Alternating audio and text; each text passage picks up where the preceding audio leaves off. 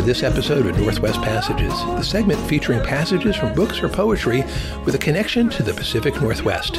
I'm your host and producer, Douglas Fir, and today we're continuing with The Island's Call, a time travel adventure by Sequim author Sandy Frykholm. The main character is Gino, a modern day astrology writer and fortune teller from Seattle.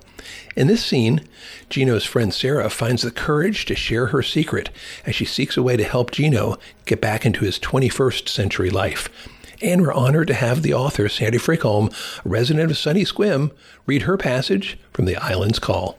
Sarah and Britt sat cross legged on Sarah's bed, facing each other.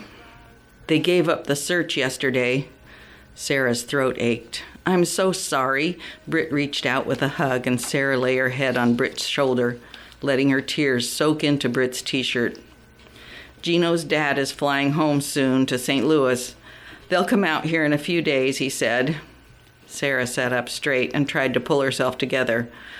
I'm going to bring Houdini over here. His dad asked me to keep him because they have a dog in St. Louis and they don't want a cat. And it's too hard to keep going to his apartment. His dad's going to mail something to me, a gift Gino brought for me, Leah said. It's all so heartbreaking, just disappearing like that. If they found something, at least there could be some closure. Sarah looked away. Sun filtered in through the madrona branches. She had to tell Britt and hoped their friendship could take it. The thing is, Britt, she began, then paused and took a deep breath, their eyes locked. I know he's not dead. Britt started to speak, to talk sense to her, but Sarah held up her hand to stop her. I know, I sound like a complete maniac, but I have to tell you.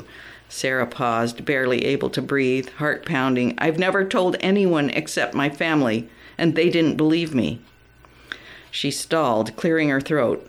What would Britt say? I know he's not dead because I've been clairvoyant since I was a little girl, and I've seen Gino alive.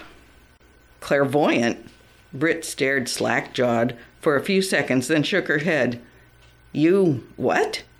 You are the most straight arrow person I know. If that's true, how could I not know it? Because I've spent my whole life hiding it and denying it with all my strength. You know, I had an older sister who died. Britt nodded. Well, you don't know the whole story. Sarah told her about it the lightning, her vision, the car accident, and the months of psychiatric effort to fix her.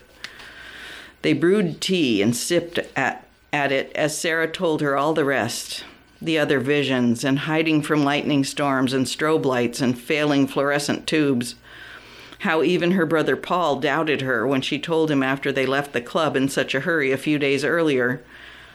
Finally, a quiet settled between them. In her soft, clear voice, Sarah said, I can't keep denying it, knowing Gino is alive somewhere, in trouble. How could I live with myself if I just gave up?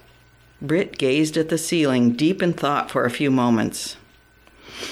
It sounds like this gift, or whatever, it's not going away. Then she turned to Sarah. But what can you do with it? How can you help Gino?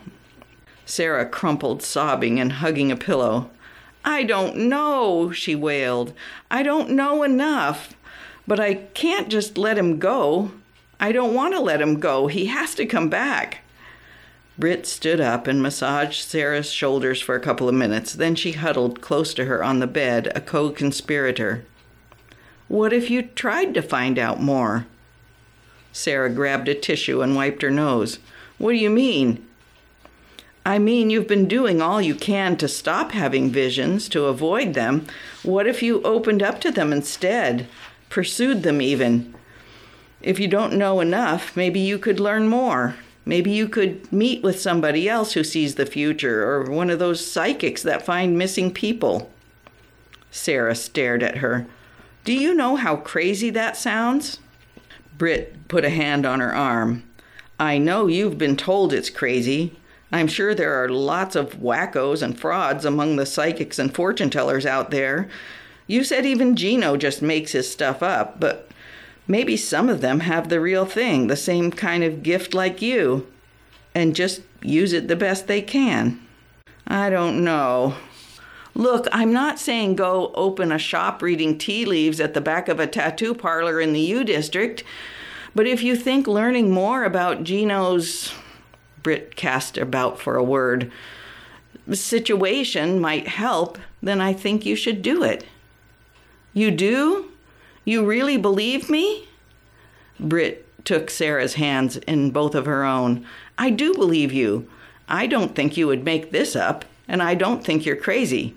You, my friend, are amazingly strong to do what you've done all these years, and you're amazingly brave to talk about it now, to think about changing things. Sarah threw her arms around Britt. Thank you so much. Thanks for just believing me. We just heard a passage from The Island's Call, read by the author and Sequim resident Sandy Frykholm. You can learn more about her, this book, and some of her other published works by visiting her website, www.sandyfrykholm.com. And you can always hear episodes of Northwest Passages on Tuesdays at 6 p.m. and again on Thursdays at 10 a.m. right here on KSQM. Northwest Passages is a KSQM Studios production.